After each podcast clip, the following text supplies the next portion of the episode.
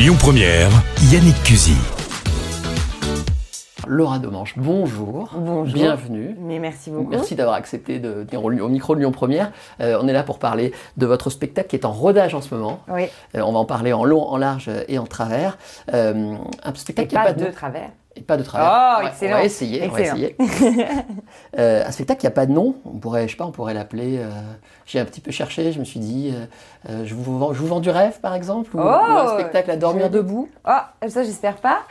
Mais, mais, mais il est probable qu'il s'appelle par le futur Une nuit avec Laura Domange. Oh que- Rien que ça, c'est très vendeur, ça fait pas rêver. c'est bien pensé. C'est ça l'idée, hein, c'est de passer un peu une nuit euh, dans votre chambre. C'est ça, une nuit dans ma chambre et on se rend très vite compte que les nuits ne sont pas de tout repos puisque je suis une très grande insomniaque. Ouais.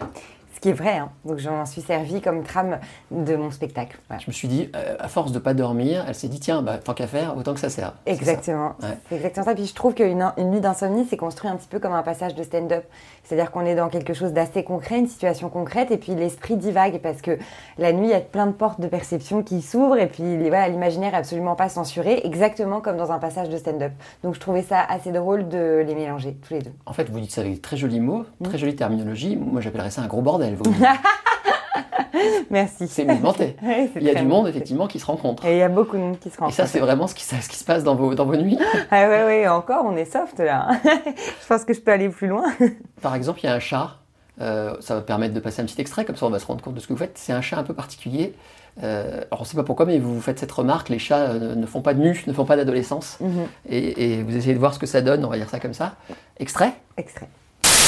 C'est affreux, vraiment c'est affreux la puberté. Enfin, quand t'es un être humain, c'est affreux parce que c'est vrai que quand t'es un animal, ça va, tu vois. C'est vrai, je veux dire un chat par exemple, il va passer de bébé chat à gros chat, n'est-ce pas? Tu verras jamais un chat avec de l'acné. C'est vrai, t'entendras jamais un chat muet. C'est vrai, on n'entendra jamais un chat faire miaou miaou. Vas-y là, ma mère me saoule trop, sais. Toujours elle me lèche. Cette vieille chatte. Alors que je suis plus un chaton, t'as vu? C'est comme avec mes potos, on sort le soir, on se fait des culs secs de lactel, t'as vu? C'est quoi, même on fait du rap? Balance le son, gros, Minet. Waouh Whiskas représente à tous les chats. Les noirs comme les blancs. Vraiment tous les chats. Même les chats qui rient. C'est dur d'être un ado quand. T'es pas pris au sérieux même quand tu bouffes un rat. Moi j'aime pas les câlins ni les bisous. Je porte pas qu'on m'appelle Minou, moi je suis une Kaira. Je de l'herbe à chat. Voilà, ça c'est un tout petit bout, euh, vraiment un tout petit aperçu de ce qu'on peut voir euh, dans, ce spectacle. Surtout que, ça, pour ne rien vous cacher, c'était une petite phase de l'ancien spectacle que j'ai encore gardé pour l'instant. Euh, c'est la seule chose de l'ancien spectacle qui reste, mais parce que je trouvais que c'était encore vachement d'actualité et que ça restait, ça, ça collait bien à ce cadre-là. Et puis j'avais pas envie de lui dire au revoir parce que c'était le dernier sketch que j'ai écrit du, du précédent spectacle, donc pour moi il était encore trop récent pour lui dire au revoir. Alors vous le dites, c'est un spectacle en rodage. Mm. Moi, ça m'a fait presque flipper pour vous au début. Je me suis dit, waouh, est-ce que ça fait pas peur Parce que les spectateurs viennent voir un spectacle qui, de fait, n'est pas prêt, c'est ça? Mmh. Bah oui, c'est ça. Après, euh, quand on, pour moi qui viens du théâtre, au théâtre, on, comme une première de spectacle, c'est très effrayant, mais on peut le répéter avec ses partenaires. Là, notre partenaire, c'est vraiment le public. Donc, euh, c'est avec le public que je vais trouver le spectacle. Donc, euh, en fait, ça fait partie du travail. J'aurais pu ne pas l'appeler en rodage et assumer le côté première un peu bancal ou pas d'ailleurs parce que les spectateurs me disent bah dis donc on dirait pas que c'est un spectacle en rodage.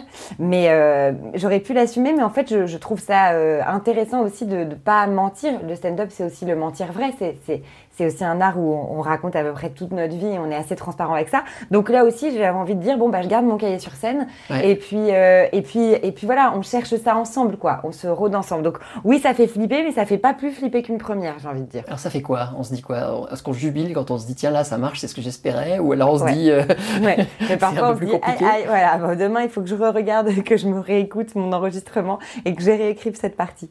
Mais bon, c'est le jeu. hein. Après, je pense que c'est tout, tout le truc aussi. J'ai l'impression qu'une fois qu'on trouve qu'un spectacle est parfaitement trouvé, eh ben on passe à un autre. Hmm. Donc c'est toujours en évolution. c'est Toujours. Et il y a des personnages dans, dans ce, dans ce rêve, Ouais. euh, presque poétiques par moment. Ouais, Ça s'adresse presque aux enfants, ou alors je suis un grand gamin, je sais pas. Euh, en fait, euh, moi, je- donc, comme je le disais, je viens du théâtre. Je me suis mise à- au stand-up très tardivement. D'abord, j'avais fait un one-woman show et après le stand-up. Et comme j'aime la scène profondément, j'avais envie de tous les mélanger, ces genres. Donc, ça me fait plaisir que vous disiez qu'il y ait des phases poétiques parce que c'est, merci, c'est vraiment un, c'est une volonté de faire se croiser aussi ces différents genres et de- d'essayer de péter un petit peu les cases. Donc effectivement, il y a des passages assez, euh, assez bruts qui parlent de sujets assez trash, mais, mais, mais dont, on- dont il faut rire et dont j'ai envie qu'on rie. Et je- qu'on attend un peu avec vous, hein, et- franchement. ah, merci Hein. aussi. Ouais, c'est clair. C'est génial. Et voilà, donc toutes ces phases-là de poésie me, me, me tiennent vraiment à cœur de ramener le théâtre aussi dans du café-théâtre et dans, euh, euh, vers des publics plus stand-up. Comme j'ai envie que des gens du théâtre subventionné viennent euh, dans des comédie clubs et voient du stand-up. J'aimerais vraiment que les publics se mélangent. Euh, on va parler, Laura, si vous êtes d'accord, Oui. un petit peu de votre passé. J'ai découvert que vous avez commencé à 10 ans, vous faisiez Mhm. partie de la troupe des sales gosses. Je Mhm. savais pas du tout ça. En Ouais. fait, vous êtes une vieille dans le métier. Ah ouais, je suis une ancienne. Exactement.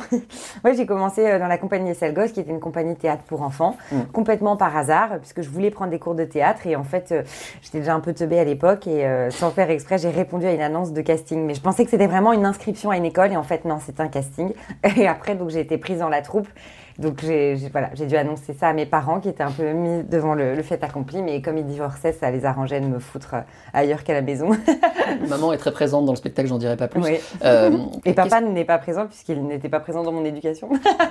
tout s'explique. Excellent. Je comprends mieux. Comment on passe de, de, du- dire du théâtre presque classique à euh, stand-up, euh, provocatrice Mm. Voilà, c'est- il y a un grand écart qui s'est fait, ou Eh c'est vous, tout ça? En fait, je pense que on- déjà, il y a toujours eu un amour de la comédie et de faire rire, pour ma part, même si j'aime tous les genres euh, de théâtre et, absolument tout jouer. Mais quand même, il y a toujours eu un amour de la comédie.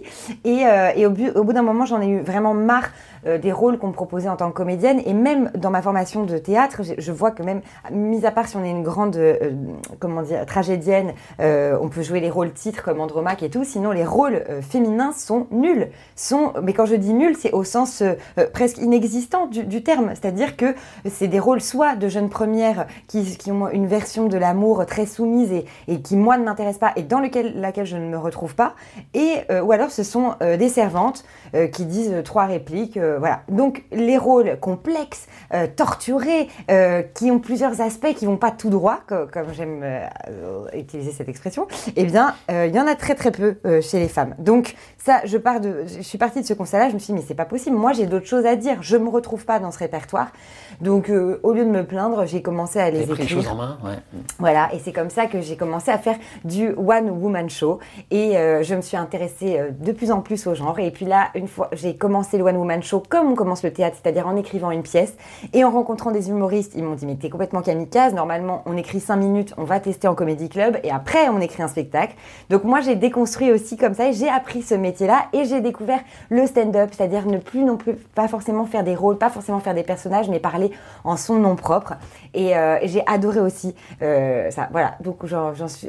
Bon, voilà, et, et c'est comme ça que je me suis euh, tournée aussi vers le, des, des thématiques et vers, plus féministes en fait. J'ai j'ai découvert ça euh, malgré moi au fil de mon évolution théâtrale en fait. On va venir au côté féministe dans un instant. Ouais. Juste comme je suis en train de d'énumérer tout ce que vous savez faire, en fait aussi des chroniques à la radio, je dis Mm. au passage, hein, Radio Ouais. Nova. J'en euh, eusse fait, j'en eusse fait. Vous c'était en avez fait en tout cas, ouais. metteur en scène, auteur, on l'a dit. Euh, Autrice. Et, et vous faites des vidéos sur votre site, on peut s'éclater toute la journée si on y va, il y a plein de vidéos. Oui. Participer à plein de choses, euh, les vidéos Lollywood Oui. euh, notamment. Et j'ai découvert que vous aviez créé la brigade du déconfinement. qui m'a beaucoup fait rire. D'ailleurs, je propose un extrait. Cette jeune femme d'une trentaine d'années n'est pas peu fière d'avoir monté sa propre unité. La police du déconfinement. Bon, pour l'instant, je suis seule dans mon unité, mais je désespère pas. Le principe inciter les gens à sortir de chez eux. Madame, madame du déconfinement.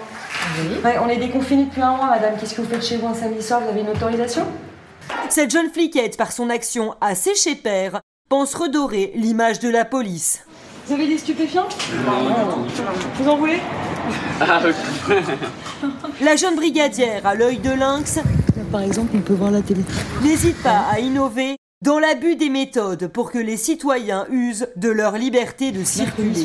Une liberté de circuler qui prend la forme d'un ordre. Non, non, de toute façon, on va rentrer à la maison. euh, Non, surtout pas, surtout pas, monsieur. Donc, ce que vous allez faire, vous allez prendre votre téléphone portable, puis vous allez demander à deux, trois copains de passer. D'accord?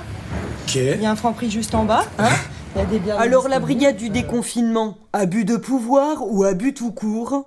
Si improbable paraît-elle, sommes-nous à ceci près dans cette année 2020 très claquée qui prend l'allure d'un film scénarisé par des gens?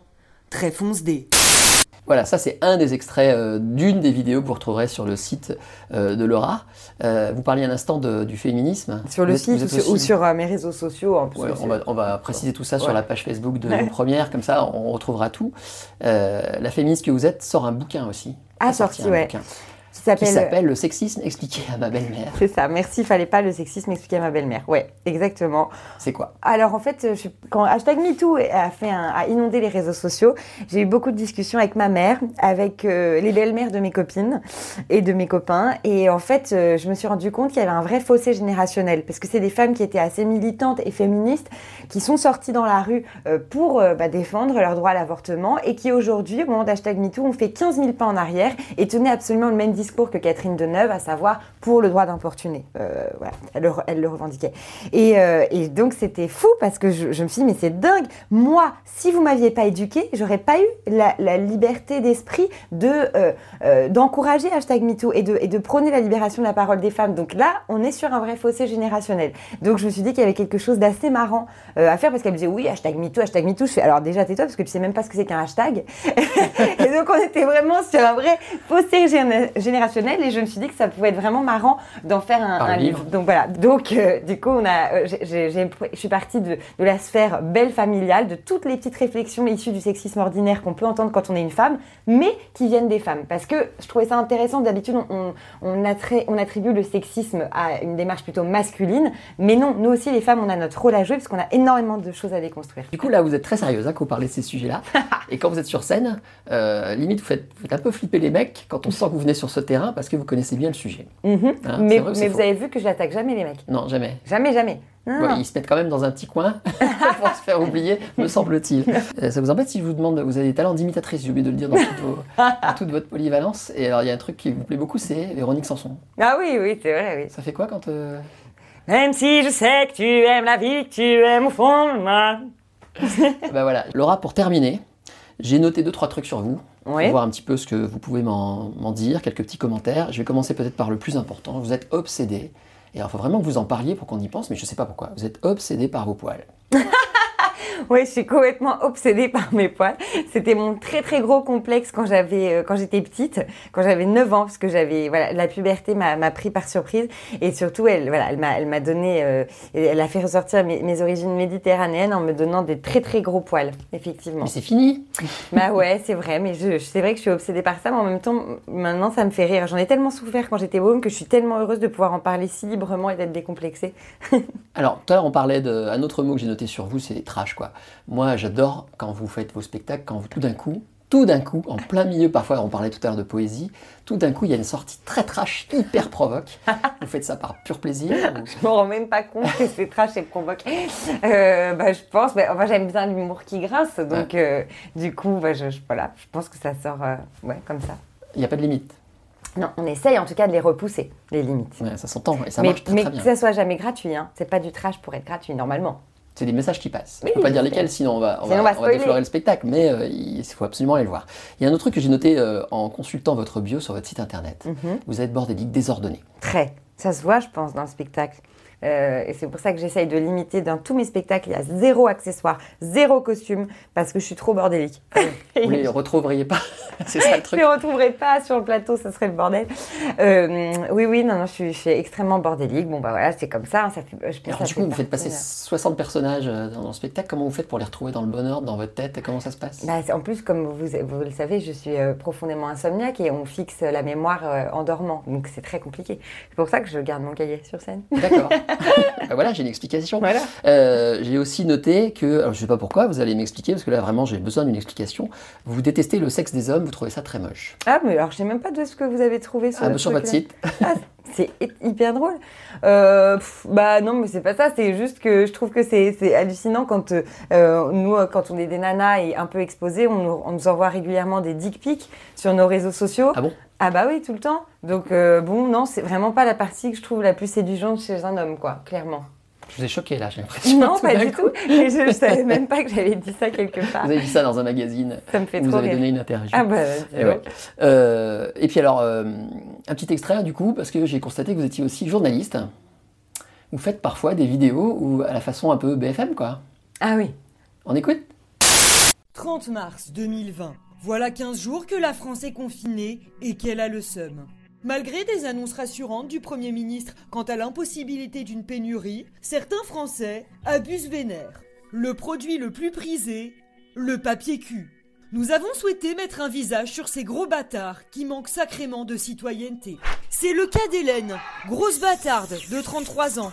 Confinée en Maine-et-Loire, cette crevarde accumule à elle seule près de 36 rouleaux par plein de courses. Mais pour une raison pas tout à fait commune. Qu'est-ce que je m'ennuie Oh là là Ce que tu peux être rabat-joie En effet, Hélène confectionne des marionnettes.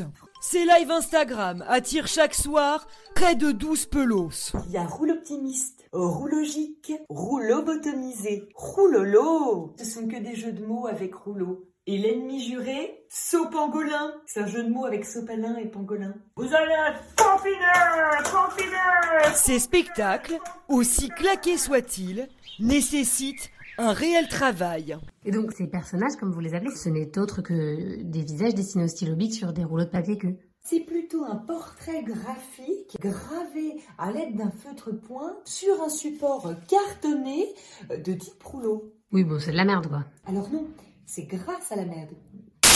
Voilà, c'est juste un tout petit extrait. Et si vous voulez découvrir Laura, allez sur son site internet, allez voir euh, sa page Instagram. D'ailleurs, vous dites dans le spectacle que l'Instagram, c'est un défouloir pour vous, justement, la nuit, quand vous dormez pas.